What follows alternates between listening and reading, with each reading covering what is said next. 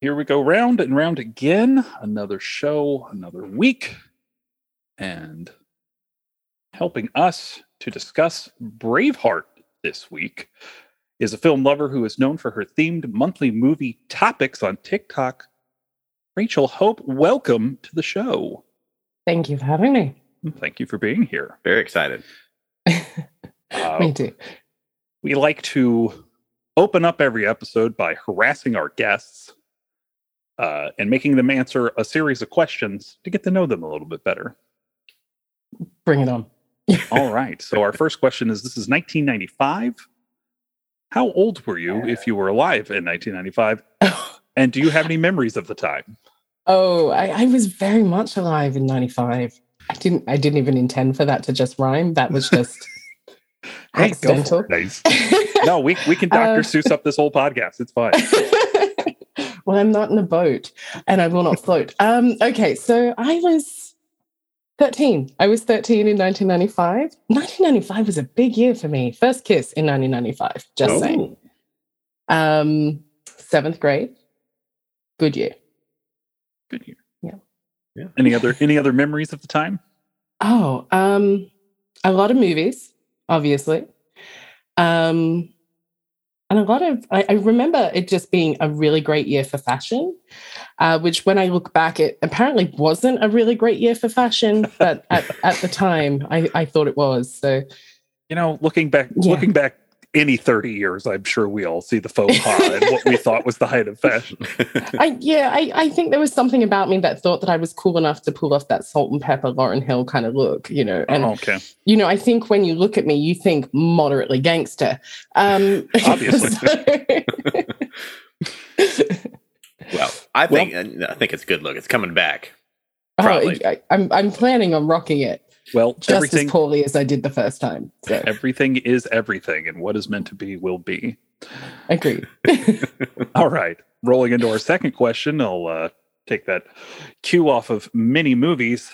What were some formative films that got you into your film nerdery? Um. Oh, okay. Um, my film nerdery started very young. I think I was, I was seven. Um, and it was like it, it was such a huge part of my life. Uh, my father had been very sick for a very long time, and they'd sort of just realized that this was it. And my dad, uh, to this day, is the person that uh, knew more about films than anybody else I've ever met. And he decided to teach his seven-year-old, right? But he did not teach me with films that were seven year old appropriate. I was the seven year old that could give you a reason on why The Godfather was such a great moment in cinema. Hey, Wow. we're film kids. right? right? Um, so I, I remember that. I, I, I remember that uh, my house, particularly before my father passed, was was very full of film. My mum is a fan of the happy ending, right? She's a fan of the films that, you know, everything works out well. Right. You know, um, but my dad was a film a film lover. Um, and I just I remember us spending hours at stores when you could when you could first sort of buy VHS um, because it wasn't common. You know, hours in the video store and renting, and Mhm. and that was so much of my life, so much of my childhood, my adolescence, and so films like The Godfather. I think anything with John Wayne in it was also a really big deal in my household. Hmm.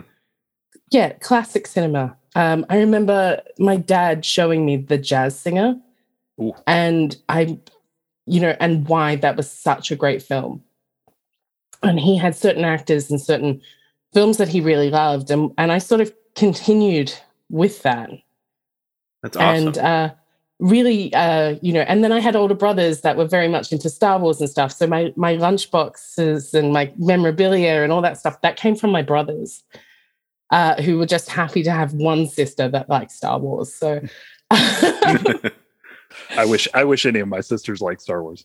Yeah. But I think if I had to pick the first film, the first film that I really remember just being absolutely obsessed with, it would be Labyrinth. And uh, to this day, David Bowie, my ride or die, my ultimate crush. yeah. Very nice. All right. And our final and most important question Have you seen and what do you think of the 2019 masterpiece that is Cats? Um, you know what? I mean, I, I, I regret to inform you that I've not watched it. Good for you. Um, we which show I you. think makes me I think makes me part of uh, pretty much most of the population.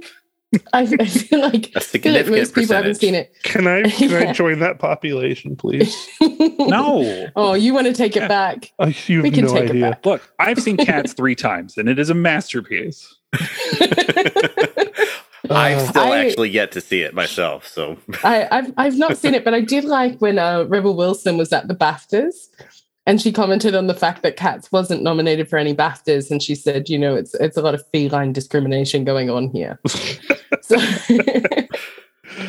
All right. Well, thank you for letting us prod your brain.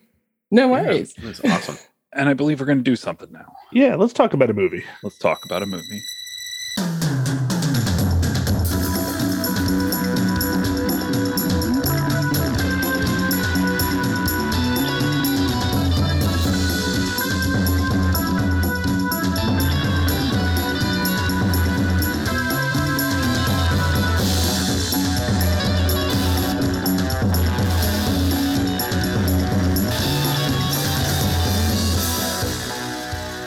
Hello, all you beautiful people out there in podcast land. My name is Paul Workman. Um, Jonathan Pierce. I'm Zach McCoy.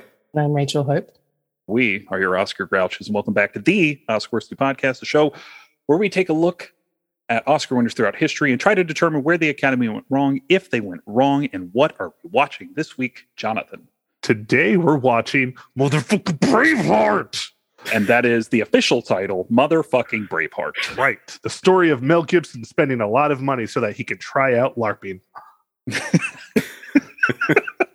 That uh, that's accurate. Yeah. Uh, I would agree.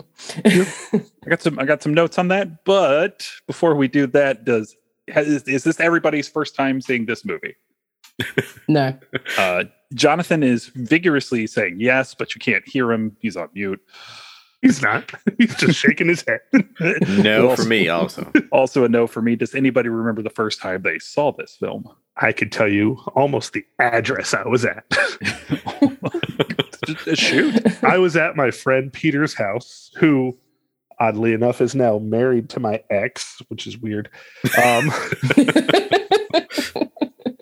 and we were at his place. He's like, Have you seen Braveheart yet? I'm like, No. He's like, It's a long movie and it's like three hours long. I'm like, I don't know if I want to watch this.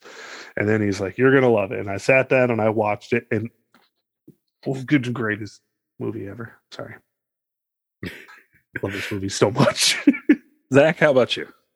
Uh, so I don't exactly remember my first time. I remember it being a movie that my mom really liked, uh, but she, I think she only watched it like twice because you know she'd break down in tears at the end. She's like, "This movie's so hard. I'm not going to watch it again." But you know, my um, my dad passed a uh, glancing resemblance to Mel Gibson when he was a bit younger, so I think you know. There were some bittersweet feelings there, and then of course, you know they they're both kind of douchebags in a way, but we'll get there. Rachel, how about yourself? um, I remember seeing it at the cinema. Oh, with my Nice. older sister. hmm Um, did I go because she promised M and M's from the cute guy at the candy bar? Yes, I did. Uh, course. did I stay for the monumental thing that was Braveheart? Yes, I did. I think I accidentally rented this from my legendary uh, video store that I went to, thinking that it was Dragonheart. An easy mistake to make. Easy, easy mistake. No, I'm sure that's not true. Uh, it, it it had a little trophy on the case, so I said, "Oh, I'm watching this." so that's Nice. me. All right, so let's jump into our Oscar breakdown. It is a quixotic March 25th, 1996. you had that prepared. I did. I, I could show you in the notes where I wrote it down after I said it in our chat the other Very day. fancy word. I finally came prepared with one. Uh, we are back at the Dorothy Chandler Pavilion because apparently the Shrine Auditorium wasn't good enough last year. So we're just ping ponging from place to place like that terrible movie Forrest Gump. our, our host this evening, our host this evening is a returning Whoopi Goldberg. Not not as funny this year. No, not not as uh, Yeah. memorable. Uh, our most nominated film on the evening is Dragon. I mean Braveheart at ten, and our most awarded film on the evening is Braveheart at five. Hmm. Um, so, best picture goes to Braveheart, giving Mel Gibson, Bruce Davy, and Alan Ladd Jr. Academy Awards for producing. Uh, it is the ninth film in the history of the Academy Awards to win Best Picture without an acting nomination. Hmm. It beats out Apollo 13, Babe, Il Postino, The Postman, and Sense and Sensibility. hmm All right. Our best director goes to Mel Gibson for Braveheart. Best actor goes to Francis Ford Coppola's nephew, Nicolas Cage, Finally, for leaving Las I, lo- I Vegas. lo- I love that man. He's So He's do we. Absolutely wonderful. He is a he is a dare I say national treasure. you you did Exactly. there. I You did dare. went there. Though according to Rachel, he is an international treasure. Well, there we go. He is. All right. Uh, our best actress goes to Susan Sarandon for Dead Man Walking. Hmm. Best supporting actor. Okay, uh, we got to throw up a note right now. Oh yeah. Just This is uh, apparently the shithead Olympics at the 1995 Oscars because Whew. like half of the people nominated this year just have come out in the last 30 years as awful human beings. So Yes. we're not going to keep harping on notes. If you hear names and we don't do notes on them, just please, we just want to talk about the art tonight. yeah. I can't, I can't do another long episode about how awful these people are after we did Schindler's List. Just don't make me. Yeah. So, uh, um, shithead, shithead McGee, Kevin Spacey wins for the usual suspects, beating out literally everybody who should have beat him.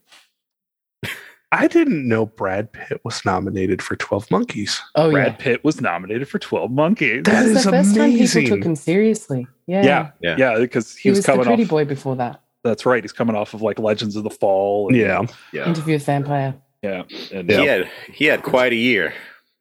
Yes. yeah. He sure did. Because Seven's there too. yeah. Also, probably should have been nominated for that.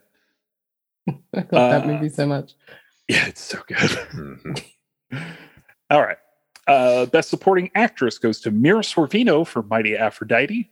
Uh, best screenplay written directly for the screen goes to Chris- Christopher Quarry for The Usual Suspects, beating out Randall Wallace for Braveheart. Oh.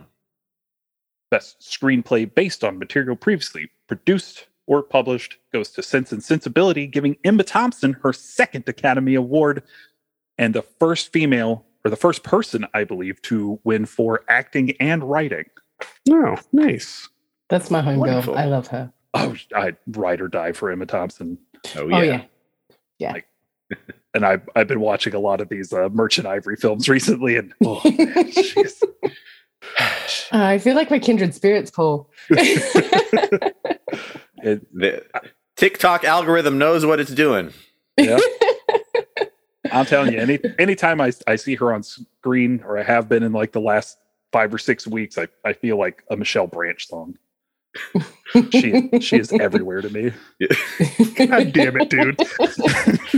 Look, when I close my eyes, it's her I see. So chill out. no. Long. Yeah.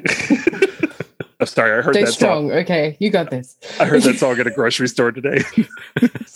Sure, you did. was it in the grocery store or was it in the car on the way home? Hey, Blasting. I I am a Michelle Branch stan up and down. I will not deny that I listened to her. Just it happened to be in a grocery store today.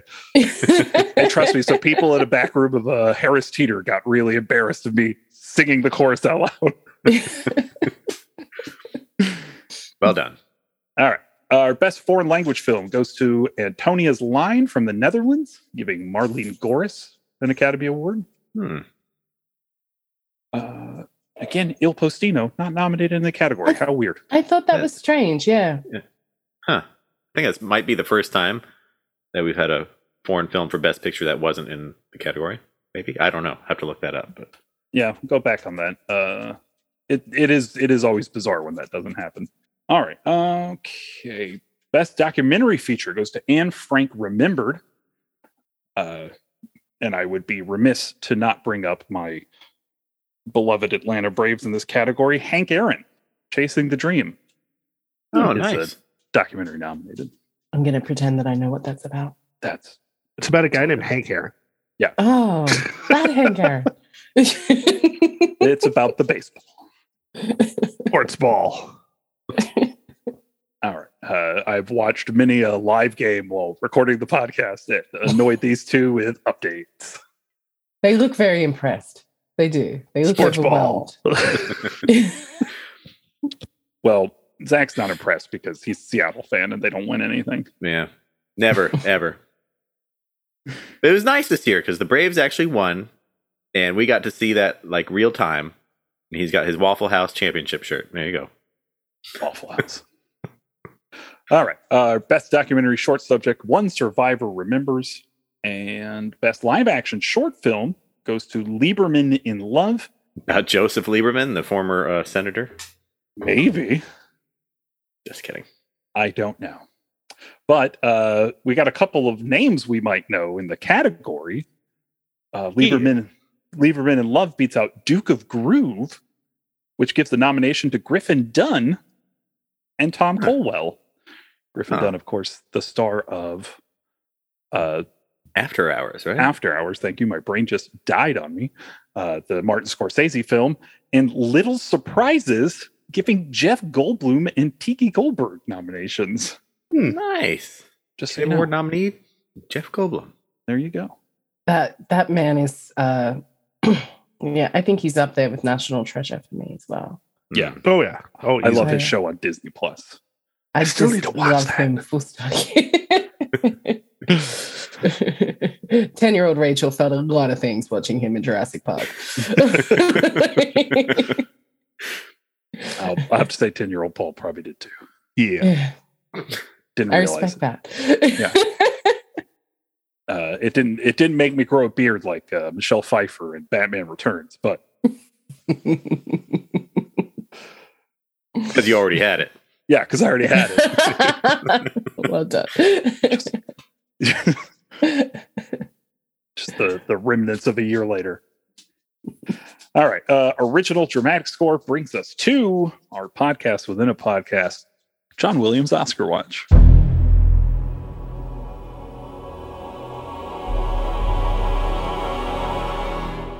John Williams nominated for Nixon.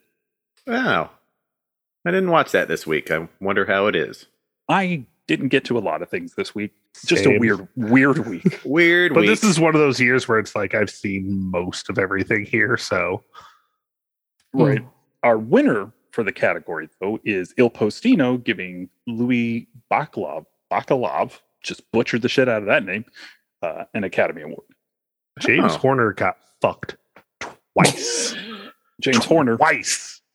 he split the vote. This is exactly what I was saying about John Williams in 93. If he Yeah. was in Yeah. for Jurassic Park, he would have split the vote. James Horner split the vote by being nominated for Braveheart and Apollo 13. yeah. Shouldn't happen. Only only put him in for one. Yeah. He should have won it for Apollo 13, though. I'm, I'm not It- going it to fight was you on a- that one. You're not wrong, but I still think it could have gone either way. I, I agree. It could have gone either way. I did have the soundtrack for Apollo 13 though, so That's that's a good score. Mm. Yeah. It may be Horner's best. I'd have to look at all this stuff, but that's that's a really good score. I've had the Braveheart theme in my head all week, so you know they're they're both very good. It's a very diplomatic answer.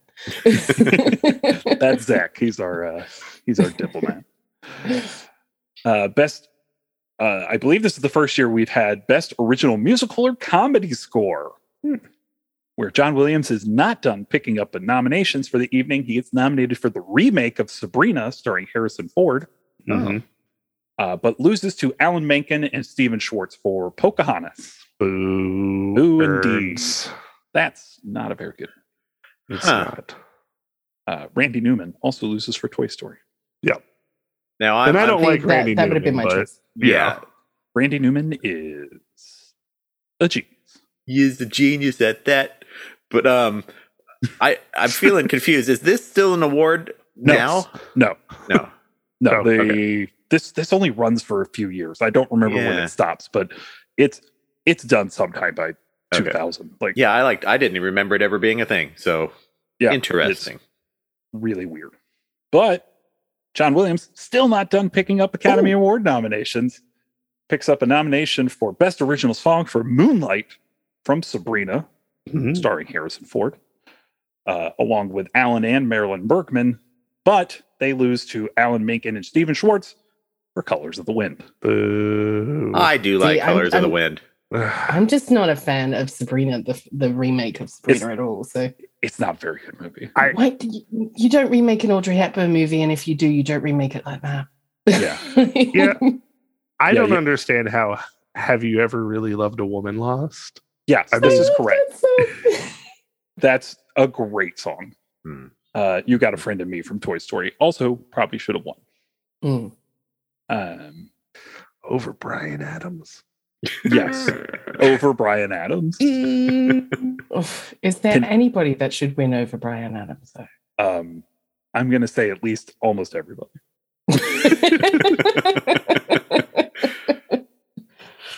I, I make this joke, but somewhere around here, I, I have a, a little briefcase full of cassette tapes, and I have waking up the neighbors, and they're still listening to me. Okay, Wonderful. I'm I'm going to obsess over this. I need to stop thinking of it. All right, moving on to best sound effects editing goes to Braveheart. Squashing heads. Washing heads, beating out Batman Forever, Hmm. the greatest film of all time. Is it? That's- yes. Some loud noise back there. I think children are still awake. Oh, Uh-oh. Lord. I'm gonna have to go hand out karate chops here in a second. All right. Um, Dropping bones. best sound goes to Apollo 13, beating out Braveheart. Can't argue with that one. Uh, Deserving. Waterworld. Yes. Waterworld is also in the category. I was having a conversation about Waterworld today. Oh, you should And, always talk um, about Waterworld. I, I think it's up there with Con Air for me. Oh yeah, it's a Ooh. low Guilty key. pleasures. It's a low key trash piece. I love it. Oh, it's, yeah. Um, all right. Best art direction goes to restoration. And uh, just so we all know, uh, Alfonso Cuarón's A Little Princess is in the category from this one. Yay. Hooray. Alfonso making an early showing in the Academy. That's another movie I need to go back and watch, but I worry about doing. No. It- Uh, I, I think I watched it as uh, in the past 10 years, and to my memory, it holds up pretty well. Nice. that's good. I'm not at all going to mention the fact that I liked the Shirley Temple version better. So. That, that is all right. Like what you like. Got my Shirley Temple box set. yeah, I knew there was a reason I liked you, Zach. I put animal crackers in my soup. Yeah, look at rabbits, loop de loop. Loop de loop. That never made sense to me. They're cookies. Why would you put cookies in your soup? Well, Maybe it's like a chocolate soup. cracker options were less chocolate soup available. is chocolate milk. but if they're cookies, why are they named crackers? Like, it's just, it's. Do you see the rabbit hole we could go Yeah. No, down? with Oh, and, and I this? understand that part, but still, even if they were called animal cookies, Yeah, you still wouldn't don't, put them I in don't soup. understand that part. Mysteries we may never solve. Broth dipping. Best cinematography goes to Braveheart, giving John Toll an Academy Award. Yeah, somehow beating Steven Goldblatt for Batman Forever. that is a tough call, by the way. Uh, Because also, yeah, Emmanuel Lubezki for Little Princess. Ooh, He's about he's going to get three in a row real soon, so we're not too Oh, worried about. it. okay. By real soon, I mean like twenty years. But you know, Mm. uh, best makeup goes to Braveheart, giving Peter Frampton. No, not that Peter Frampton. And again, Baby, I love you, babe. I'm actually surprised that uh, Batman Forever didn't get nominated for that one. Just on uh, Two uh, Face Danny DeVito, I, that was. Oh, you know what? I keep getting Batman Returns mixed up. Yeah, it, it, yeah, But yeah, no, you're right. But yeah, Tommy even Lee Two Jones. Face. yeah. Yeah, that and you know, um, what's her name? Making Drew Barrymore even hotter. Oh gosh, that's my girl. My first celebrity crush. Uh, I I don't know whether I want her or I want to be best friends with her. I'm quite happy to settle for both. Jonathan, you're making me very angry right now. How are That's you okay. going to go here and be like, I love Drew Barrymore, and then shit on Holly Hunter? But Drew Barrymore doesn't talk like this. Yes, she does. Yes, she no, does. she doesn't. Yes, Not she even very does. much does. Nowhere How near does as anyone prominent hate as Holly Holly Hunter. Hunter? Oh no! Oh, fellas, you just guys need bugs a the talking crap to. out of me. This man just shits all over Holly Hunter anytime her name is brought up. They're Oscar both winning. cuties. Oscar Agreed. winning actress. All right. Best costume design goes to Restoration, beating out Braveheart. Mhm, mhm, Best film editing goes to Apollo 13, beating out Braveheart. mhm, mhm. Best visual effects goes to Babe. Yay! Yeah, Babe finally picking one up. I ram you. She be noble, she be true. I will I will never get over uh, Gillian Anderson saying that in an episode of X Files, Yeah. and probably the most fucked up episode of X Files on top of everything. Else. Oh, okay. Get big book of Oscar trivia here. Doop doop doop doo. Here I go, just ruining the podcast again. As you do. I do. Fix it in post. I'm very good at this. Don't fix it in post, Trav. Leave it at double it. Bill. But then if you mash this up, Don't fix it in post, Trav. Leave it at double it. All right, our honorary awards tonight go to Kirk Douglas for 50 years as a creative and moral force in the motion picture community. Probably thought he was going to die, but it hung on for like another twenty years. Yep. Was it 20 or closer to 30, right? Yeah. We held on for a long time. Yeah, I, I thought he died like in the last few years here. Well, I mean, 2015 would have been 20 years. so. Yeah, yeah, fair. Eh, enough. Fair. We're enough. getting close to 30 though. uh, my my favorite Kirk Douglas moment was when he and uh, Michael Douglas gave out Best Picture together, and Kirk Douglas goes to open the envelope, and he's like, "And the winner is," and Michael's like, "No, Dad." We have to say, and the award goes to. and He just gets right up in the mic. And he's like, and the winner is. Kirk Douglas, I do what I want. what, are you, what are you gonna do? Stop me? Uh, an honorary award goes to Chuck Jones for the creation of classic cartoons, which have brought worldwide joy for more than half a century. Thanks, Chuck Jones. Sorry, I was just thinking that I don't think did I say the best animated short film? Oh no, uh I don't think I did. I don't think you did. Caitlin is going to be really angry at me. Uh uh oh. the Nick Park film, Close Shave, Yeah. Awesome ramen. okay. Nice. There we go. Definitely Oh. deserves a mention. So thank you. uh, and a 1995 Special Achievement Award went to John Lasseter. Just gonna let it go uh, for his inspired leadership of the Pixar Toy Story team, in which he hugged too many women for two. I mean, resulting in the first feature-length computer animated film. Yeah. And that's our breakdown. All right. Okay. All right, let's talk about a movie. Let's talk about a movie. This movie, This movie Dragonheart. Braveheart. I'm I'm all right. I don't think you've been shy about saying something about this movie before. So So let me start off and I just want to get this one out here. Mel Gibson is a piece of shit person. It's true. Okay. I this is the only movie I've ever been caught and sent a letter from Warner Brothers about downloading. um so I have seen this movie minimum 25 30 times. Minimum? Mhm. I fucking love this movie. I purposely made sure I did not watch this movie with anybody else because I sat here by myself quoting the entire movie. Oh, see, I like that. I'd be down to watch this movie with you. I hate people that do that, really do. okay, so we shouldn't watch it together then. but I did it to myself because I've seen this movie and I love it so much. It is a cinematic masterpiece directed by a guy who knows what the fuck he's doing, but is just a piece of shit. So just want to put that out there. We know what I think of this movie. I think it's a perfect film. It holds restraint in a part that if you know what Mel Gibson has done past this, go, hey, he doesn't need to make a snuff film.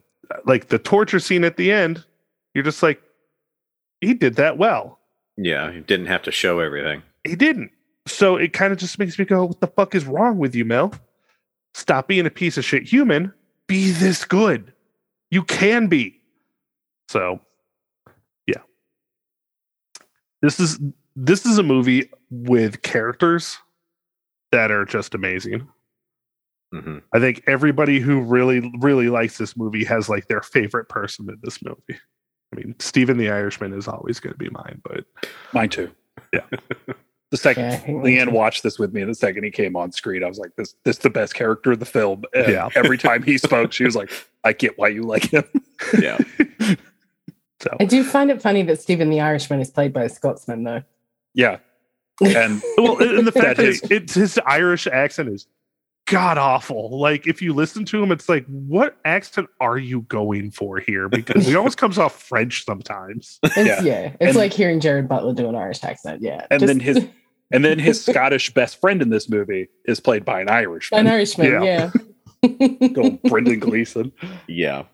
You know, funny thing, um, I'd forgot that was Brendan Gleeson in this because I it'd been a while since I'd seen this and you know, I'd first seen it pre Harry Potter and now watching it again, like, you know, he's always mad eye to me now. It's like oh yeah. See, he, Yeah. he'll always, for me, he'll always be the guy from uh, Twenty Eight Days Later. Yeah, I okay. think I think he's tremendous. I think he's very tremendous, and I think I I think probably being Australian, we get a lot more British cinema over here, Mm-hmm. Mhm. and so there are these actors that you see in supporting roles in this film that I go, oh wow, you know, I'd forgotten how many great great Right. actors, and Brent, Mhm. Brendan Gleeson is incredible. He's hilarious. Is it? I'm trying to think of the film that he did. He did a film um, with Don Cheadle. Oh yeah, the the one where he- he's the cop Yes. and he's like super racist. Yeah, he's but it's it's you know, and I mean for anyone that's been to that part of the world, it's it's fairly accurate. Right. Um, and he's just so brilliant in it though. Um, right. look, God, I, what was that called? I I love this film. I probably do not love this film as much as Jonathan loves this film. If you do. I, I, I think that's a very high bar. I do I do like what you were saying about characters though, because um historically not the most accurate Oh Of god, films. no. No, right? But they've they've but they actually openly admit it, which which studios don't always admit when they're making a historical film. They'll say, you know, as true to the true facts as they can. Yeah. Um, but whereas with this one, they admitted that they Right. Yeah. Yeah. Mel Yeah. Gibson was very open to I wanted to tell a story. I, I wasn't trying to exactly do a history Exactly. lesson. and Right. and they made him much more likable because realistically, William Wallace was, you know, he, he was Genghis Khan. He was a Yeah. conqueror. He Yeah. was he was ruthless. That film You was know? called The Guard, by the way. Ah, thank you. yeah. So Zach, Yeah. what are your feelings on Braveheart?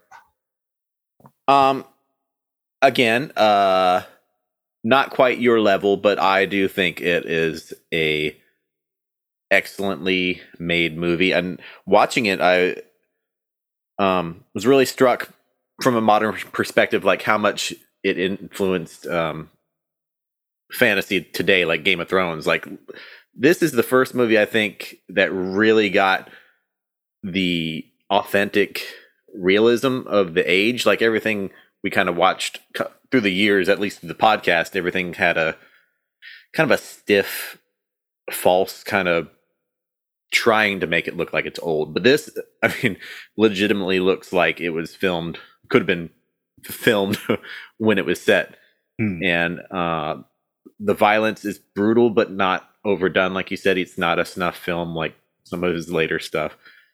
Uh, yeah. See, Again, I uh nope, go ahead, continue. I was just gonna say I'm not gonna harp on Mel Gibson again, but he's just such a good and talented director, and he has an eye for what he's doing. And you know, some people complain about this film. It's like, oh, he's egomaniacal, uh, making himself look so superheroish. I mean, wouldn't wouldn't you? I mean, I mean, listen, it, they're not wrong. If you watch him, especially in the, like that torture scene, you're just like, or no, no, you know what? You know what it was? It was the one scene when he's just. It was right after he was killing the nobles, and he goes on that little h- weird hike that he does, and he's just standing there over the highlands. Just and they, the camera starts panning around him, just showing pretty Mel Gibson. You're just like, I fucking know what you're doing, dude. but you know what? You glow. Go ahead. yeah, I, look, okay, Mel, Mel Gibson's is always going to be a difficult topic for, for an Aussie girl, right? Mm. Because he's he, he was I think he was actually born in the states, but he's homegrown for us as Right, as far sure. as we're concerned, and as far as he's concerned too. Yeah. Um, to grow up and watch him be in these amazing films, these Australian films that really sort of started Australian cinema. You know, I remember I remember being eight years old and watching him in Gallipoli, which was such a huge film in Australia. Oh god. Um, I, you know, yeah, yeah, oh yeah. Pe- Peter Weir is my homeboy too Oh, and, Peter Weir's- and so um to, to grow up with that it, it's sort of this thing where you sort of uh, are torn between the the public and and the the public persona and the artist within and i think that Right. when i'm watching a film like braveheart i have to look at the artistry he's involved and i think he's been very calculated and very clever about how he's done this that there is uh, violence but it's artistic it's restrained it's not Mhm. all out gore. And But there is yeah. a love scene, but the love scene isn't the whole film. You know, he's done. He he's just he, it's just it's a remarkably clever story. The way that he's done it, it's remarkably clever. yeah. so yeah. I, I I hate giving South Park credit, but God, when I can't even remember which episode it was where they were bringing in like all of the directors, and then they came in and Mel Gibson comes in, and starts spouting off like the shit that makes sense in his crazy way in South Park, and it's like he's insane, but God damn it, the man knows plot structure. it's true. It's true. Very much. Yeah, and you know, and I love watching Oz Ozploitation. Ozploit. God, I can not I can never say this word. Ozploitation films, the George Miller Ozploitation. stuff he did. God, it's a really hard. Uh, and I know he took a lot of inspiration from the directors he worked with from his his Australian uh, films, like uh, Miller and Weir, and used those to kind of cobble together his directing style for this film. Yeah. Uh, so yeah, Mel Gibson was always a, a, a big a big part of my like getting into film too. Mhm. The Lethal Weapon films and the Mad I Max love them. series, like they were huge parts of my of my childhood. And man, this this film when I saw it, it really did just blow me away. There was there was nothing quite like it at the time when I had seen it. Right. And you know, that that's a lot of like I was picking out the best pictures to watch when I was like 12 and 13 and uh, making sure that I saw as many of those as I could. So I didn't see a lot of the precursors to this.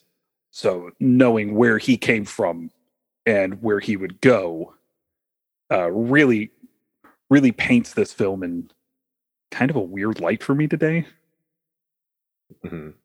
Like, It's it- it's difficult, isn't it? Because you have these just like, and it's not just in films; it's in music as well. You have these incredibly talented people and people that you grew up listening to or watching or Mm. um and it's so it's so it's actually uh, like it's a formative part of why we love what we love and all of Right. us love films otherwise we wouldn't be here but it, it's just that very difficult thing where you're trying to differentiate the the talent and the artistry from the human being but um it, it's also really hard and i um I, I know we mentioned somebody as winning uh, an award earlier uh, I had to rev- I, I did a month of films and I reviewed seven as one of those films and I mentioned him as that artist that I'm not going to acknowledge but he's amazing Yeah. amazingly talented but we're not going to name him Right. Uh, Oh God, he's and he's- and that was how I addressed it we're not giving him any t- airtime yeah, but right. he is damn talented and I think that's what you know I think that's what we have to do here too is that incredibly talented he was another guy who was really big. Like when I when I got into I was so acting, disappointed by that I yeah, was when I got into outraged acting, but also disappointed he he was one of those guys that I like mimicked as an actor his grounded reality, and that Yeah. one hurt like really It, bad. Mm, it really, it really did, right? Mhm. It really did, and I think people that don't really love films don't really get that. And I know that. Um, I know you guys said we weren't going to do this topic, so that, that's yeah, whatever. We You know, fall down rabbit holes. It What, doesn't what matter. makes it even worse is it. This topic is going to come up in four weeks for us. Oh, Yep. really? because we have oh, American oh, Beauty. of course. Yep, you've got American Beauty coming up. Yeah. So so we'll That stay was a shallow big- on this topic because I really don't want to dig too much into it. But yeah, just Yep. just to say there's his performance in uh Glengarry Glenn Ross got me Mm. through having to be juror number 8 and 12 Angry Men in my senior year of high school. And so that that really is a huge part of right. of my my very formative years that got just flushed straight down a fucking toilet. Yeah. I think overall we try to do a lot of separating the art from the artist here, but I understand if people don't want to do that. You know, more Yeah. power to you.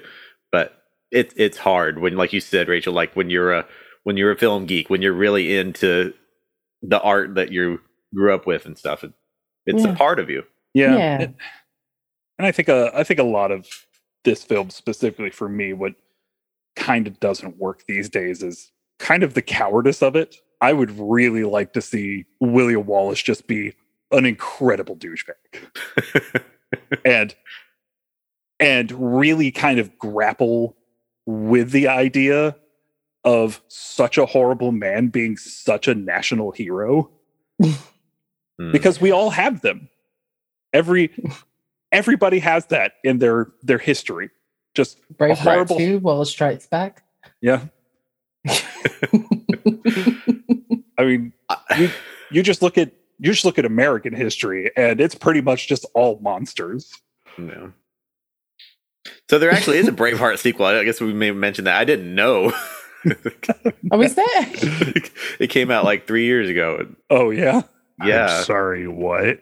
it uh something with Robert the, or the Bruce. Um, Oh, Robert the Bruce. yeah. Oh, okay. didn't didn't make any noise or do very well. Okay. I didn't, Obviously. I didn't realize that was a sequel. I just thought that that was Robert the Bruce. I just have to give you the showbiz cheat sheet headline about this movie. Oh, Uh, please. do. Robert the Bruce movie review. Braveheart 2, Bravehearter is now available to stream. oh no. braveheart 2 cruise control Braveheart 2, Electric Boogaloo. Yeah.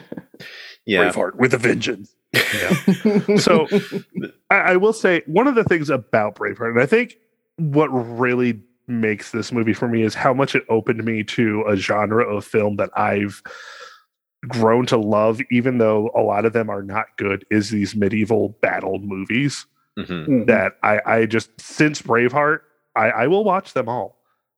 And I got to the point where I started like the more blood hit the camera during battle scenes, the more I enjoyed the movie. Hmm. Mhm. So like movies like The Messenger it is not Hmm. a good movie. I still love that movie. Great score, though. Oh Great god, score yeah. in The Messenger. The That's Dustin the- Hoffman as the devil. God, Hmm. that's that, the mila jovovich film yeah, okay yeah, the Joan of Arc movie. Mhm. So I, I just I, I'll watch them all. I will every time because of this movie. Yeah.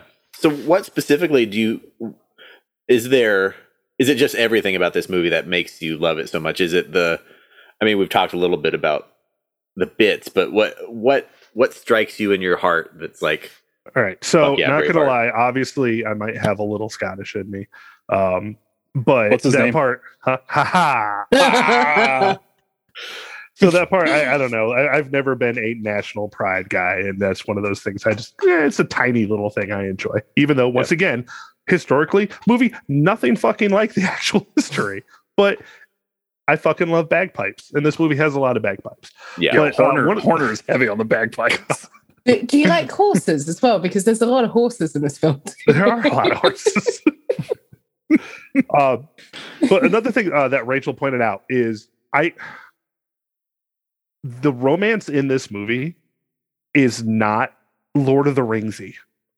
Yeah, Like I will agree with it, that. it, it's it's it's very much there and it's it's it's a driving point for the film as well but it's not something that's just so much and it's like made to you know what do they say it's like you know a reason to bring your girlfriend Yeah. uh, I- It's it's a catalyst for the action, but it's not the whole purpose of the Yeah. film.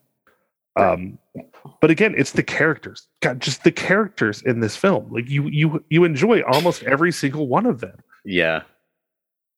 Wh- Yeah. Um, I- wh- what's the old man's name? oh Uh, god um Oldie Davis McOld, is fa- father yeah, uh Daddy McOldman. yeah. He he might be my father favorite. bear He That's might his be my official favorite name character. now. It's like, he he's always getting stabbed and hand chopped off, and but he just keeps going. You can't Yeah. stop him.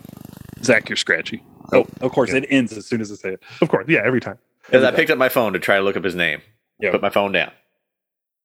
um but even like uh brian cox is in this movie for two minutes and he seems like one of the most badass characters in the whole fucking movie he does. Two amazing minutes. yeah Ev- so Every minute that Brian Cox is on any screen is the most I love amazing minute Brian of Cox. whatever Yeah. that is. I just, I just kept waiting for him to take him off to New York to be part of Royco. So Do you know how nice it is to talk about films with other people that really love films? The poor people in my life, they don't get a choice. I just talk at them now. Do you want to know about this film? Too bad if you don't. here's, here's a Right. bunch of trivia. I'm just gonna spout it at you. Fascinating. well, it was all that I could do when you were calling out the um the Oscar winners for the year, and and I was going to say, did you hear about the controversy about Mira Sorvino winning? That it was sort of Oh, yeah. similar to the Marissa Tomei controversy, where they thought it was an accidental readout. Right. Yeah, You you should have. That's what we're here for. well, you know that that was early days. I didn't want to interrupt. I'm I'm okay to do it now. Um, okay, so I have to bring up my biggest gripe with this film: of course the Battle of Sterling Bridge. There's no, That there's bridge. no bridge. and you know why I don't like this. all loves bridges because I love bridges.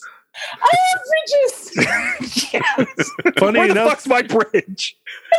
said that last night. How much I love bridges. i mean it's 1995 what came out in 1995 Oh, it's over in Madison County, eh? Oh, Bridges and that, Madison. that was yeah. I was not fond of that many bridges. I've got to be honest. i That was live two a few hours too away many. from those bridges She's like, that's so many bridges. What is this, Pittsburgh? They're all covered. my, s- my sister at one point you want to go to the bridges of madison county no i fucking don't I They're all- live two All the bridges are covered, or they're made. They're made of east wood. Ah. Uh, mm. So I do actually uh, want to ask that: Was there other issues that you guys had with this film? Because I mean, I- th- this th- I I see no wrong, but I am so super biased about this movie. I have two things. Okay, One's kind of a minor thing, and one's kind of a major thing. Uh, minor thing. I love James Horner's score up until like the last twenty minutes of this film, and then it just gets tacky as fuck. but then that's why it's so good because it's so hammy. It is Ham City, USA, baby. Like I could just watch this guy sitting there, like at his mixer, just turning the volume knob ever so slightly up the further that scene goes. I was I was listening to the end of that score and I was like, what is it with Australians in 1995 and ham? Because there's more ham in this score than in fucking Babe. yeah, we, we're going to do that. you you want to pick on my country? Oh no, no, no. I just had to go with Babe and it was made in Australia, so it was It just wide open. was, it was. It was just wide open. Act- Actually, while you're on Babe, I, I think one of the saddest things about Babe is that one of the greatest Australian actresses is in that film, and nobody in the rest of the world knows who she is. And that's is it Magda Miriam Swansky. Margulies? No, Miriam Margulies is only Australian by citizenship. She's actually a British actress. Okay, then who? But Magda Shabansky, who plays the farmer's wife, Oh, hands down, she is our version of. I'm trying to think. Think of the best person from Sat- best female actor or performer on Saturday Night Live. Gilda Radner. Okay, that is Magda Shabansky in Australia. Lovely. She's brilliant, next levels, sketch comedy. And it's like Eric Banner. It's like the whole world knows him as a as an action hero and he's sketch comedy for us. Wow. Like that's how he started. Right. Yeah. Okay. That I did know. Yeah. I am being revealed. Information i- revealed. Let- Take notes here.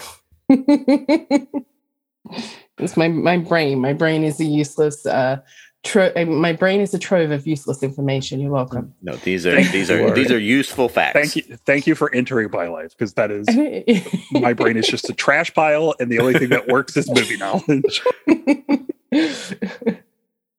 So was that your minor or your major issue? That's my minor okay. because okay, so what's your major? because it does it doesn't take me out of the movie. Uh, my major issue is the prince being kind of put in the film homophobically. Yeah, and knowing that Mel Gibson is kind of a raging homophobe,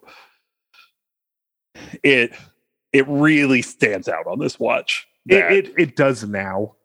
yeah, It- especially especially since the rumors of the prince in real life being a homosexual were very much untrue and thought to be made up by enemies of the king to make his bloodline look weak, Mm. Gotcha. quote unquote. Yeah, I I That's can see actually that. uh, a really good point. Yeah. Yeah, it's it's almost framed in a way in the movie that looking at him that way is bad, but then too many of the other characters just kind of like go along with it to for it to be just the king having a problem. So I get I get what you're saying. Yeah, and I, I think it was a sort of I, I think it was this sort of thing, particularly in cinema, at a time when uh, a man was not particularly strong, when he was a weak person or a weak character. You had to sort of attach sexuality to that, like that. Mm, there was no yeah. reasonable reason. You know, I, I, I'm I am a ridiculous history buff when it comes to royal families. Don't get me started on the other Boleyn girl because that's an hour of me going really, really, really. um, This is what we're doing now. but um, yeah, I think it's this thing that uh, when when somebody's not displaying the type of strength that is expected of them, all right, well, if we attach a sexuality to it, okay, now we've got a reason, and Right. um, and I Yeah. think that's uh, unequivocally untrue. So, Right. Right. but I, I I hadn't thought about that as an aspect of the film until you brought it up. But I th- yeah, I agree with you on that. Yeah, it, it's you know it, Gibson could have done anything to make him look ineffective or ineffectual or Yeah. whatever he wanted to do, but to make him as effeminate as he made him Yeah, uh, is mm, doesn't sit right with me. Gotcha. Makes sense. Valid point. Thank you. Still fucking love the movie. Hey, I, uh, some of some of my favorite movies have really weird, somewhat racist flaws, and it's hard for me to get past that. Yeah, But I still love them anyway. that's fair. Uh, Zach, Rachel, do you guys have any issues with the movie? I'm just unfortunately, I was hoping to be able to debate Paul on his, but he's not wrong. he's not wrong. Yeah, and I- and I also don't think you're wrong about James Horner just laying on the ham in the last 20 minutes. It just it it had to go. I could not go this entire podcast without talking about just how fucking hammy that score gets. Still really good. I'm trying to think of I'm issues. trying- Uh, yeah. I Not enough Tommy Flanagan. Yeah. I, I, I feel like that's always an issue. Always an issue. Even even, Even, in films Sons that of he's Anarchy. not in. Why is there not Tommy Flanagan in this film? Correct. This is what I've been saying for like decades now. Oh yeah. Just turn on any movie, and I'm like, "Where's Tommy Flanagan?" Automatic one star taken off. I, I feel like he was somebody who was just not seen for such a long time, and it Yeah. took playing a motor, motorcyclist for everyone to go. "Oof." that said, Chibs, oh, ride or die. Chips. Yes. the, the second the Oh, second he oh, popped okay. up on that show, I was like, "Ooh, the guy from Braveheart." so I have one one issue. It may be maybe I didn't pick up cues or something, but I feel like it's a little bit difficult to tell how much time is passing in this movie. Like how how long before he gets back to the village and and they get married? How long between him meeting the princess or queen to be? How long between they meet and them conceiving a child together. Like I can't Yeah. tell how how much time I and if that was belie- i mean i guess there could be raw sexual energy but for her to like give him tips and things The whole movie Yeah. takes place in three weeks. three weeks Yeah. No, Yeah. blind. No. That's it. I was gonna say, we're- so how I always look at all because basically when you're looking in a time frame like an era where you know there's just travel alone is going to be weeks to months. Yeah. I look at all these movies as a D and D campaign.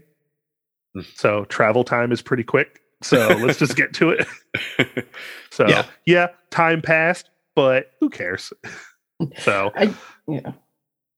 I I think it comes da- back to that whole uh, their interpretation of it. I think because historically, if I rem- if I remember right, I think it was like close to fifteen or twenty years Hmm. that all this Okay. sort of stuff went on. So, um, which I mean, uh, S- uh, Sophie Marceau uh, aged uh, incredibly. If we're talking about 20, 20 years with them, that's that fair. woman's got some oil of ole going on there. Yeah, that's Yeah. that's just what moisturizing will do for you. well, you know, I should do that. drink your water as well. got it Cheers to that. I don't want to show my bottle of Dr Pepper.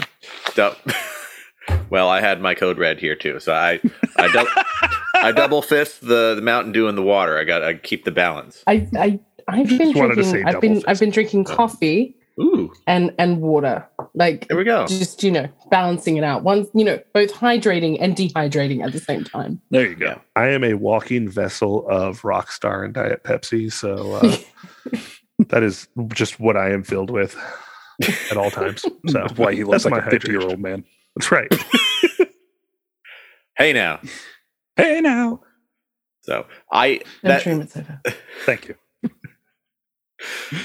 so the the pacing is the only thing that throws me off a little bit with uh, the um towards the end of the movie just like i feel like it should be a lot longer than it has been in movie time but again it's a minor minor complaint uh, Yeah. because it is a compressed story being told yeah. and I mean, the- really, the only way to fix that is to give you, you know, two years later, yeah and Yeah. that that stuff gets annoying.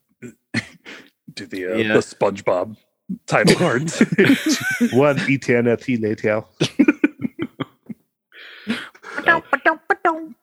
some like i mentioned earlier some people complain about uh the bombast of the movie but i think it, it fits it works like you like we've all said it's not a it's not supposed to be historically accurate nobody's saying look to this movie to teach you anything it it's made to entertain and it does that in spades. All right. i don't i don't think i have any gripes i i think ev- i think everything that's sort of been mentioned is accurate um i think i think paul's made a really good point about the prince Thank um you. i think this is a film that's really well balanced Mhm. Mm-hmm. um in in every way like in terms of the storylines the- uh, how the plot works within each other i you know you look at other films it- I, the film that always comes to my head as a really badly done war film is pearl harbor because there's there's nothing but love story and Mm. Written then by there's the same nothing but guy. explosions right? and and I I, mean- I, I had to review I had to review it this month for a month of love stories. Who nominates that as a love story anyway? But someone did, It's so I reviewed what it. is wrong with people? Right? and I'm like, I remember going to see it at the cinema and desperately having to go to the bathroom and just holding off and holding off and holding off, thinking, we got to get to the war soon, right? we got to get to the war soon. And I left and they're in the middle of this poignant love scene and I come back and everything's blowing up. And I'm like, I was gone two minutes. How did that happen? Yeah. God, so I think that I think Braveheart is an example of how, how to do it well, how to how to have enough to entice every part of your audience. Exactly. Um, exactly. It i- it is how you make a blockbuster for everybody. Yeah. It is a Or, very I mean- populous film. Like Blockbusters for dummies. it- I mean, well, I mean the general populace loves this movie. Mhm. Yeah, Movie geeks love this movie. yeah, which is So, I mean- rare. It, it is. Mel Like, Gibson's it's- mom loves this movie. Yeah. I actually don't A have I friend any think, proof of my, that. I I just think saw my it. mom might even love this movie, like you know, and that's Yeah. difficult. Yeah. my um a friend of mine uh posted uh on Facebook this past week. Uh, The status was, "What is your go-to movie when you can't think of anything else to watch?" Which I don't think we, any of us, personally have that problem. We can always find something. But she said hers, her go-to is Braveheart. If there's nothing else, you just put on Braveheart. Yeah, I don't. And- I don't tend to rewatch a lot. Oh, I oh I god, I, have am the king of Some comfort favorites, favorites. but Oh, I am. I, I yeah. I I rewatch a lot. A I- lot. yeah, I've I, I always- have TV series that are multiple seasons, double digits that I will rewatch. So I, I think something about the romance in this movie, though, e- even though it is not um, prominent, it's so understated that makes it all the more uh, romantic and Yeah. kind of fills you with a sense of longing. It's like, yeah. I, I I think he had that. He had that, um, but it's not just uh, like the the love story here is not just his love for his wife that he's lost. It's his Right. love for Scotland. yeah, his love for his people and and his country and not wanting to see that destroyed and i Right. think that i think you see how much he he how patriotic he really is before um murren who i keep going to call marion because that was her actual real name they changed it for the film um, uh, how much he he loves her and so when she dies that's the catalyst for action but the under under the, the it's not just the love for her it's the love for scotland and the fact that her death came as a consequence uh, consequence of them not going to have the scotland that they love anymore you know that it's Yeah. sort of it's there and it's there it's there enough for women to go i want a man that does that but it's not there too much for men to go "Oh, you know what I mean? Right, exactly. Oh, yeah, thanks. I, and we may need subtitles for my sound effects there, but I have one last point I wanted to bring up is the uh, uh, Gibson's acting. You know, he wasn't nominated, but I, I, I wouldn't have argued. I, I don't remember what the whole category is, but Uh, category is Cage and What is Leaving Las Vegas. Richard Dreyfuss for uh, Mr. Holland's Opus. Anthony I love that Hopkins- movie. That that's an interesting film. Uh, Anthony Hopkins for Nixon, Sean Penn for Dead Man Walking, and Massimo Troisi for Il Postino. Opus Okay. Dei. Okay.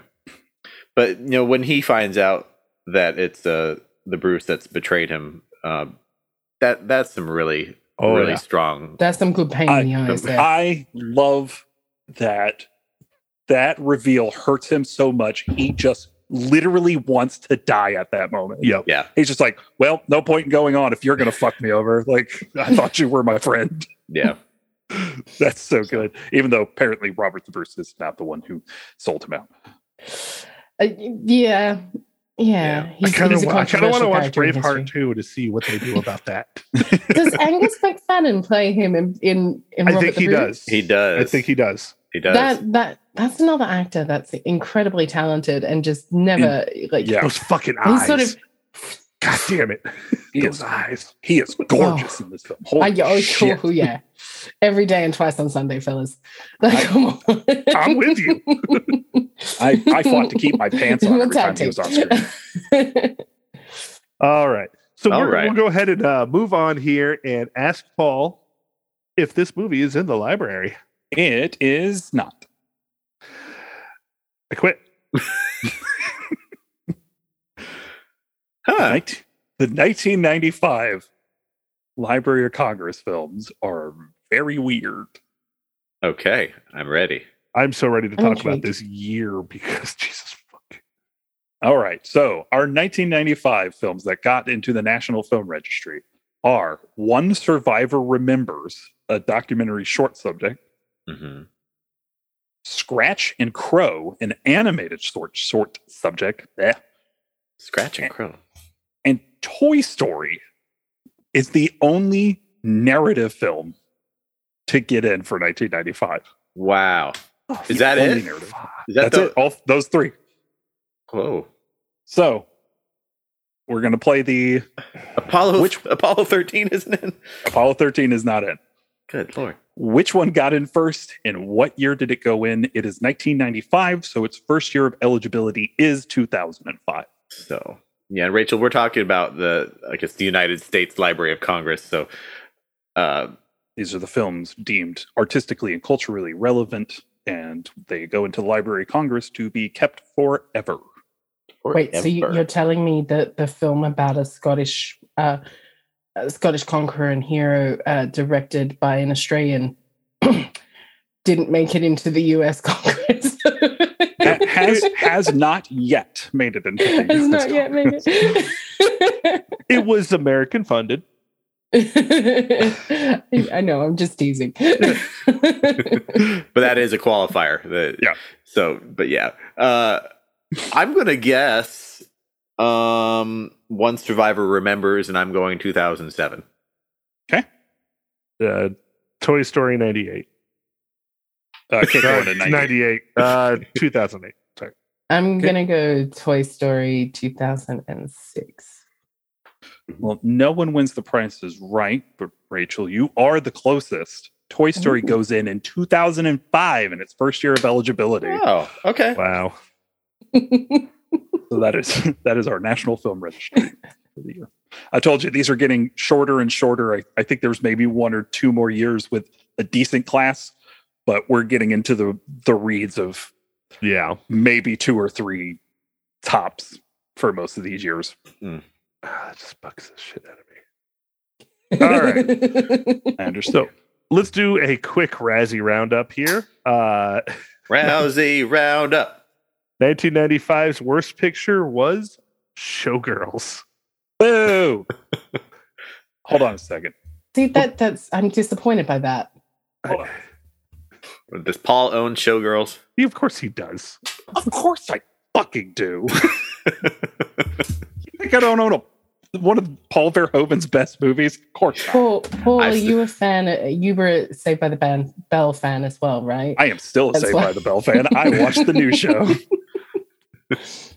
I've actually Um, never seen Showgirls. I'm more bothered by the other nominees. Well, most of them. So, Con- Right here, it- sorry. uh, Showgirls beat Congo. It's Pat, which was Oh, I think no. a pretty good movie. Oh, Uh, Not, not great. I'm, uh, I'm afraid to watch that film in Yeah. 2020. Yeah. Uh, Sorry, the Julius. Scarlet Letter and Waterworld. Scarlet Letter. Oh, Is yeah. that Yeah. the one That's we the watched one with in the- school? Yeah. The one with Demi Moore. yeah. yeah, but she's got the horrendous British accent. Yeah. Hmm. I don't think Waterworld should be in there either. That movie rules. Yeah. Uh, worst actor goes to Paulie Shore in Jury Duty Yay! He's the worst actor ever. for sure. Uh, worst actress goes to Elizabeth Berkley in Showgirls. There is no God. Uh, worst supporting goes to Dennis Hopper in Waterworld. That was not. That was ham on top of ham on top of ham. That shit was on purpose and great. oh yeah, that was Should for the not be. paycheck. Yeah. he was laughing all the way to the bank. He was like, "Oh, you want me to just do what I did in Mario Brothers again? Sure, why not?" I can do that. Worst supporting actress goes to Madonna. Uh, beating A- uh, for in the four rooms, beating Amy the talking gorilla in Congo. Fuck you, Razzies. Four rooms? What? Come on, they're that's just punching bag material. Fuck you, Ray. Yeah. They, they they do that to Madonna, don't they? Uh, let's see. Worst screen couple goes to any combination of two people or two body parts in Showgirls. I see. This is this is why I hate the Razzies most years. It's just that's not funny. Uh, worst director goes to Paul Verhoeven for Showgirls. Boo. Worst screenplay Showgirls written by Joe Esterhaus. Esterhaus. Okay. Worst new star goes to Elizabeth Berkley in Showgirls. New star. She was on she Saved by wasn't the a Bell. new God damn star. it. She she'd been around for like ten years by that point. Just Get ugh, with the program, Razzies. right. Yeah. Fuck all Uh, that. Worst original song goes to Walk into the Wind, also known as Love Theme from the Rape Scene Uh, the fuck. from Showgirls. Oh. Oh. But the rape Oh. scene was the movie. I was Oh, like, what? in okay. the No, no, world? no, no, no, no. Sorry, I forgot to say the name of the movie. Okay. Doesn't make it better. Uh, worst remake or sequel goes to The Scarlet Letter. So, just a bad year overall. Okay. So, all right, time to get into our worsty judgments.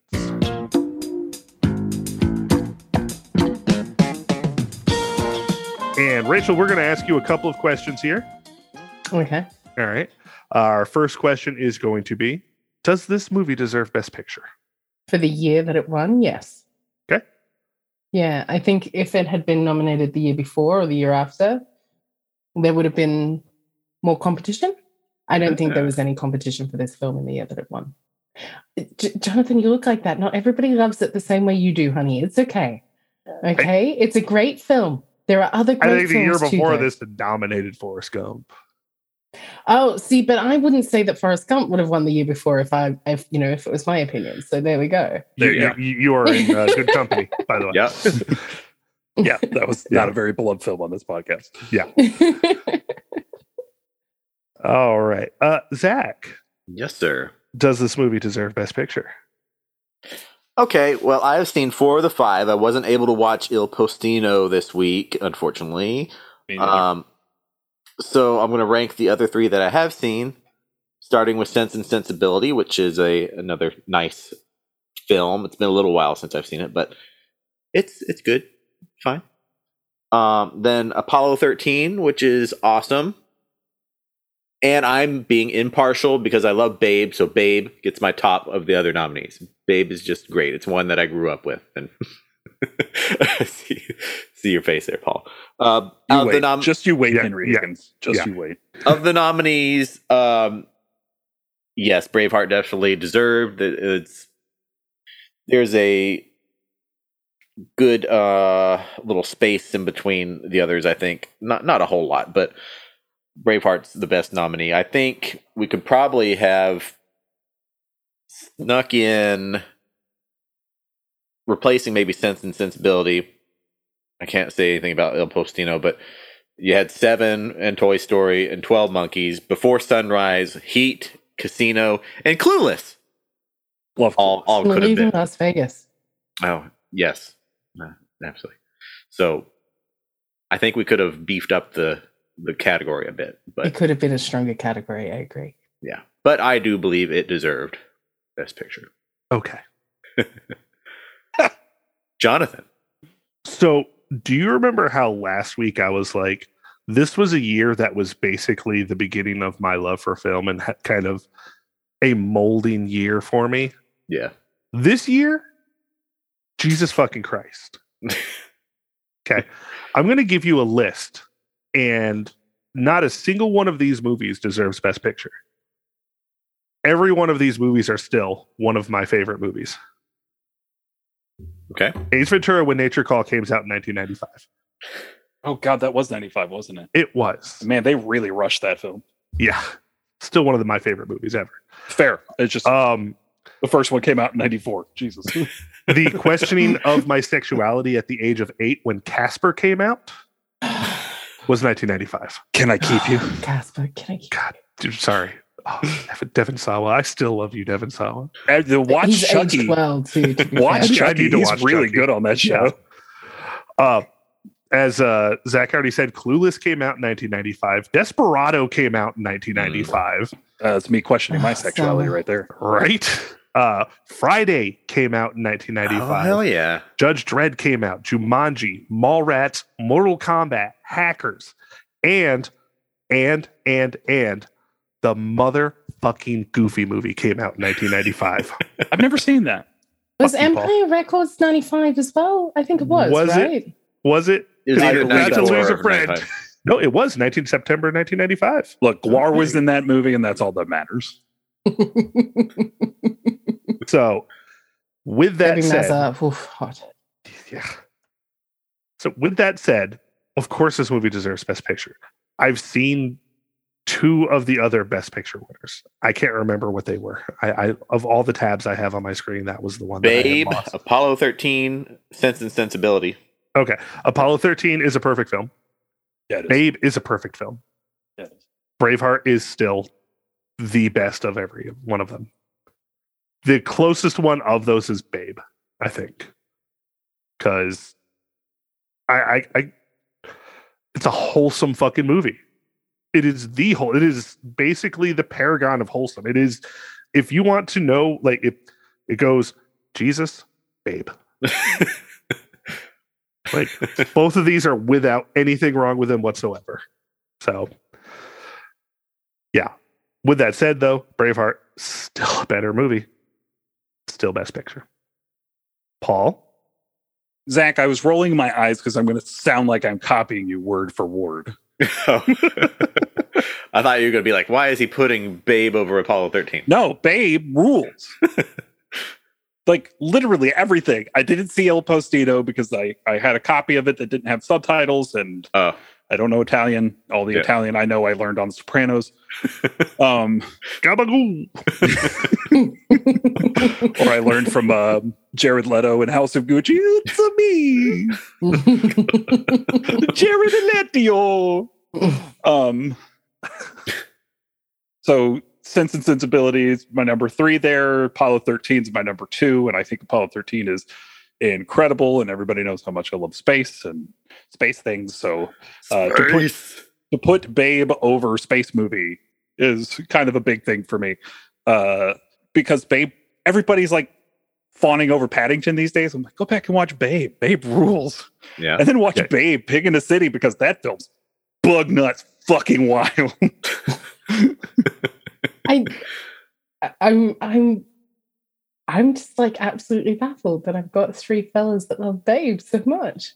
look, look, Babe, Babe is amazing. And it puts such a, puts such a skip in my heart. I, I cannot love that movie anymore. I watched, I've watched it at least twice since uh, we went into quarantine uh, because it's great. It's a great film. And they took it off of whichever streaming service it used to be on. And I couldn't watch it this week, but I've watched it in the last year.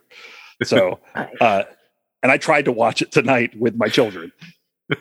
I Uh, haven't, I haven't seen it for so long. I Oh, haven't you seen should- it for so long. I don't think a week has gone by in my life since Babe has come out that I haven't said that'll do, pig. right. That'll do. And then I, I had the soundtrack to that as well. Like, Yeah. I And was then- big on film soundtracks. it was just a lot of Babe talking with music in the background, really. But Fair. I had the Yeah. soundtrack. and then the I feel sequel like I comes want out. it. Sequel comes out. And George Miller's like, you know what was missing from Babe? Cocaine. Um, Obviously.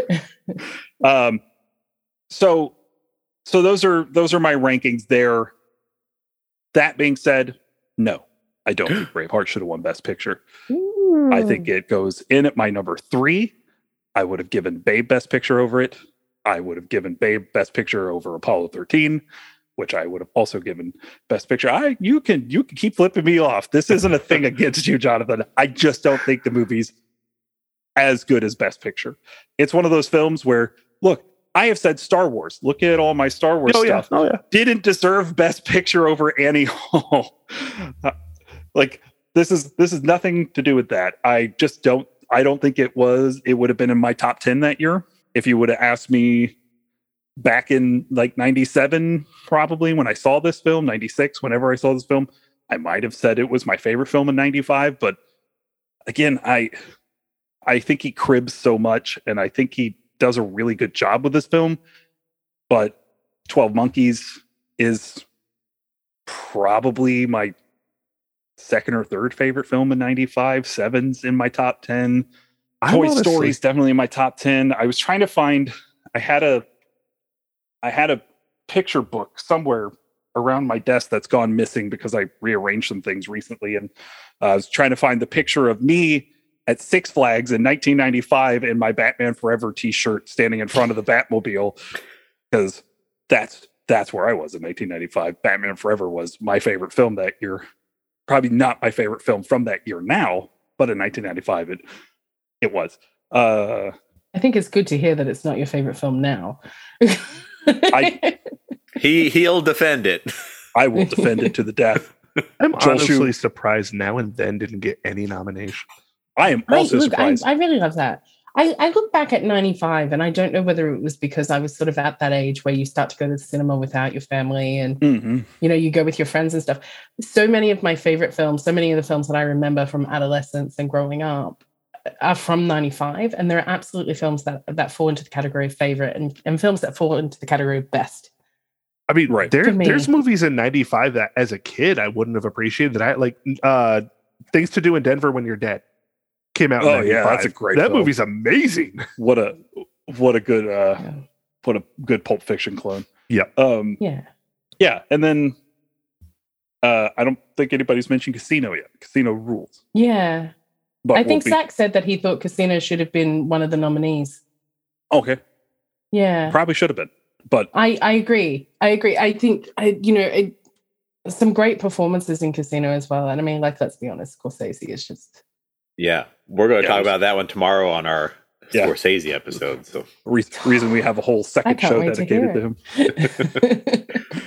But yeah, uh, Um, I really like this film, and I think this film deserves the some of the recognition it got, uh, of- especially a lot of the below the line stuff it got. It's its cinematography is captivating. Its music is pretty good until the last twenty minutes. Um, it's it's a it, it it is a great film. I just don't think it's best picture great. Okay. But I don't I I'm not mad it's in the category. Like if if you're like these are the five films nominated for best picture, I'd be like, okay, yeah, that's probably at like my 15. that That's how I felt about Apollo 13. I think Apollo 13 was really deserving to be in the category. But I think if Apollo 13 had won, my answer would have probably been no.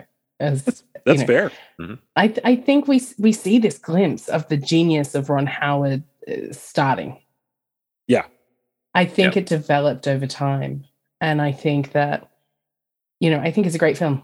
Yeah, he's played in a couple of really interesting sandboxes up to this point. I think this is where he Yeah. kind of grows up Yeah, because I yeah, mean, I agree. I agree. I also think that uh, because Tom Hanks was so involved in it, there was not a chance that it was going to win. Um, I think the the Academy had given him his dues. He yeah. the academy had been saturated in Tom Hanks for two years. It's great. We'll give you, Right. you know, we'll give you a little bit of acknowledgement, but y- you're not getting Best Picture. right. Like, it's not happening. You know, um, Poor Brian Grazer and his stick I up hair. love Brian Grazer. All right. So, Rachel, we got a second question here for you. Is this the worst best picture? No. Yeah. Yeah. No, not Mm. by a long shot. So, what is the worst best picture for you? Oh gosh, that's that's such a difficult question. I think that there are some really great films that I didn't necessarily think deserve Best Picture, and I think the most con- one of the most controversial ones is one that you guys will cover in a couple of weeks, which is uh, Shakespeare in Love, right? Mm-hmm. mm, Ooh. teaser, I- teaser. Hmm. Um. Yeah, I'm not sure. I I sort of went back and tried to have a look. Um. So just a, s- a side note. Uh. Uh. Sixteen-year-old Rachel could name every uh, Academy Award-winning Best Picture from 1928 until 1998 when I was 16. I could name them all. Uh, it- it's been a lifelong goal to watch them all. It was actually on my list of things to do before I was 30. Never gotten a copy of Wings, by the way. Oh, Hooray, Bubbles! uh, Hit- wink, hit me wink, up. nod, nod. Hit, hit me up after, after we're done recording, guy. Beautiful. I can get it to you in a very, very legal way. Oh, oh yes, I'm I'm absolutely certain about that. um, I yeah, look, I think that there's been some surprises over the years. Mm. Um, but then I actually I tend to get more fired up about the um best actor category tends to sort of get me a bit fired up a bit more than the best picture category. Totally enough. understandable. All right. So, Zach, Yeah. is this the worst best picture? Mm, no, it's not. Uh, let me look at my rankings here. Mm. So this is number 68. Is that correct? Yes. Yes, that Yes. would be correct. Number 68. I am going to put this at number 22. And that sounds, that might sound low, but a- anything above 20 is four and a half star for me. Uh, so it'll be right in between My Fair Lady and All About Eve, right, right behind Platoon also. Number 22 out of 68 for me. To each their own. It's still a four and a half star movie. sure. Um, no, this is not the worst best picture. Yes, this is my new number one. We saw this coming. Um, What? How could we? so here's where it's going to start pissing people off. Yes, I do love this movie more than Amadeus. Hmm. And by putting that in my top 10, that knocked Casablanca out to my Aw. number 11. Yeah. Yeah. So, sorry. Not sorry. Paul, is this the worst best picture? No, this isn't the worst picture. Best picture. How could it be? That's that's a silly statement. Uh, Zach, I have mine a tad bit lower than yours, though. What was yours? Twenty-two. 22. Mine's at thirty-seven. 37. Oh. That's dangerously close to your 40 when things get bad, or at Uh, least no. not as good, isn't it? I was 40? gonna say that's that's shifted down to fifty now Okay. because driving Miss Daisy is my when things start slipping. Okay. Okay. So it's still it's still a good thirteen That's above that. understandable. Uh, I think this is a four-star film. I have it right below Wings. Oh, So hooray, honey. bubbles. Gray bubbles. uh, and right above the last emperor. Okay. Okay. So uh, I, I think this again. I think this is a very good film, and this is a lovely time, and it's very watchable for a three-hour film. Indeed. It is. It is very watchable. for three and for a three hour movie like i've like you know me you know how i feel about three hour movies and i've Mhm. seen this movie like i said between 25 to 30 times so, right. that So yeah, is- I yeah I think this is still firmly in the very good category. To Excellent. great.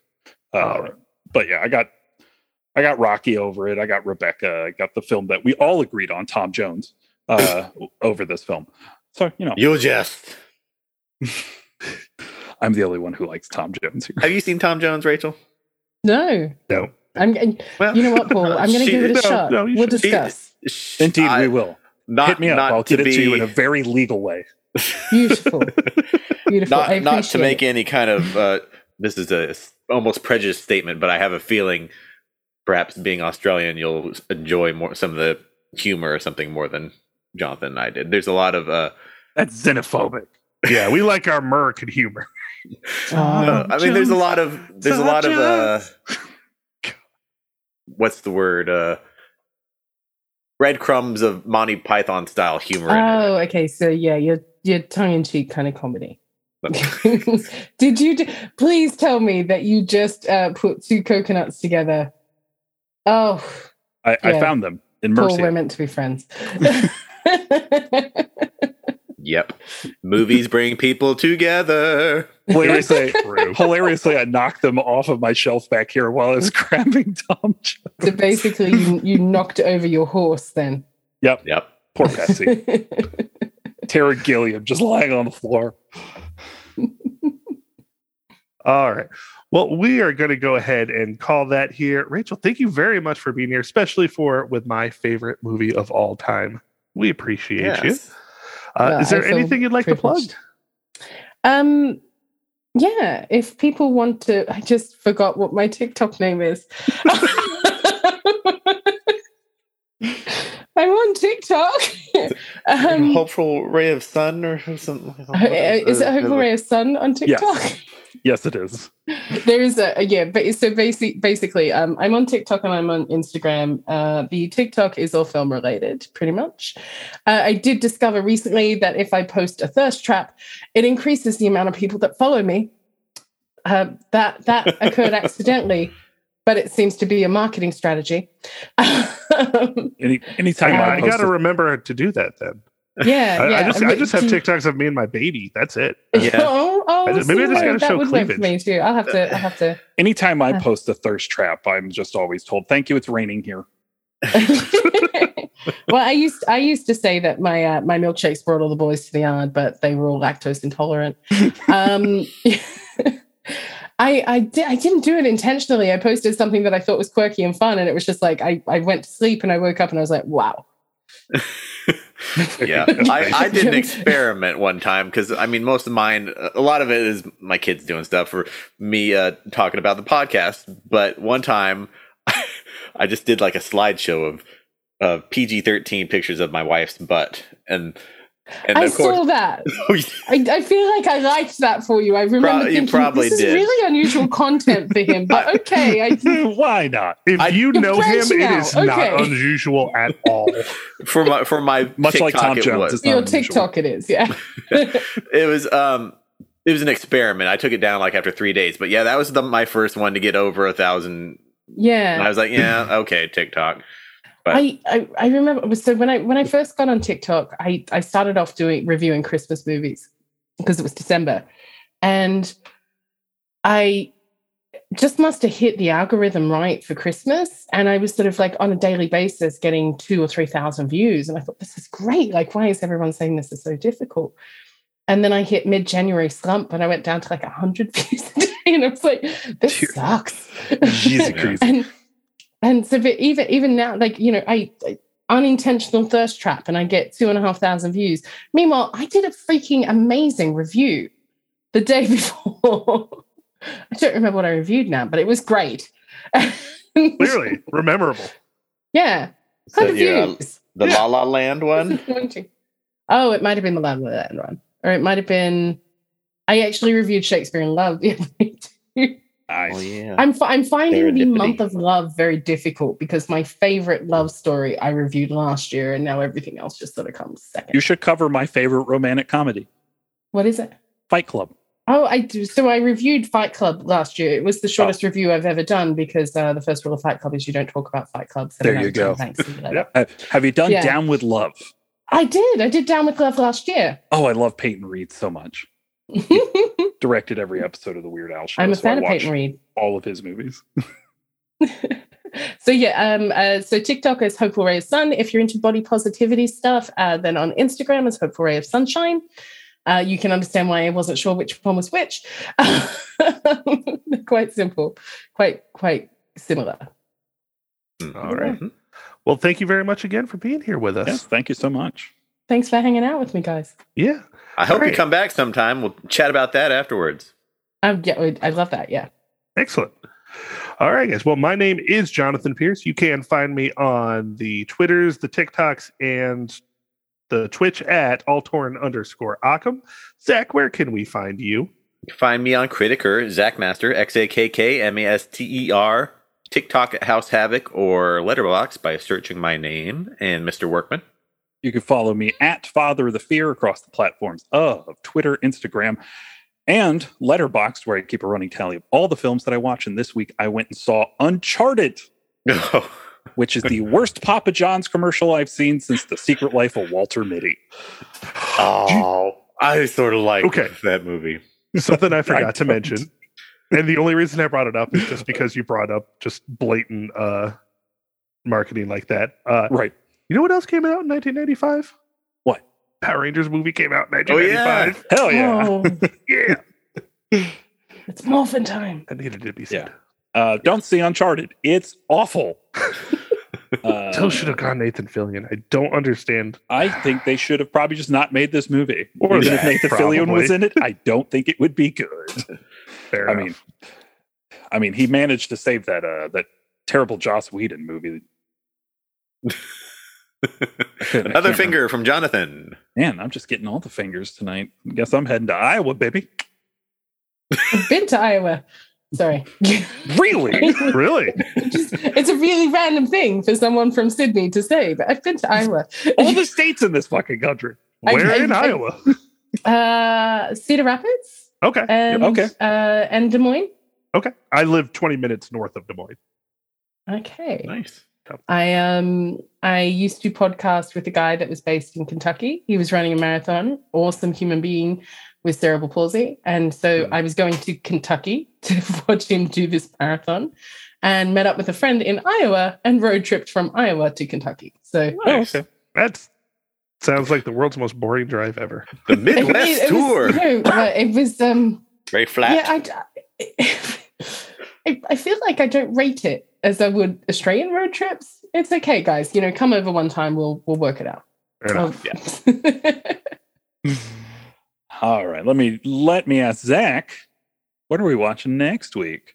Next week, we are watching The English Patient, which you can stream, well, you can rent on Amazon, Google, uh, Voodoo, YouTube, or if you have premium subscriptions to Hulu, Sling TV, Fubo TV, or Trav's favorite, Cinemax.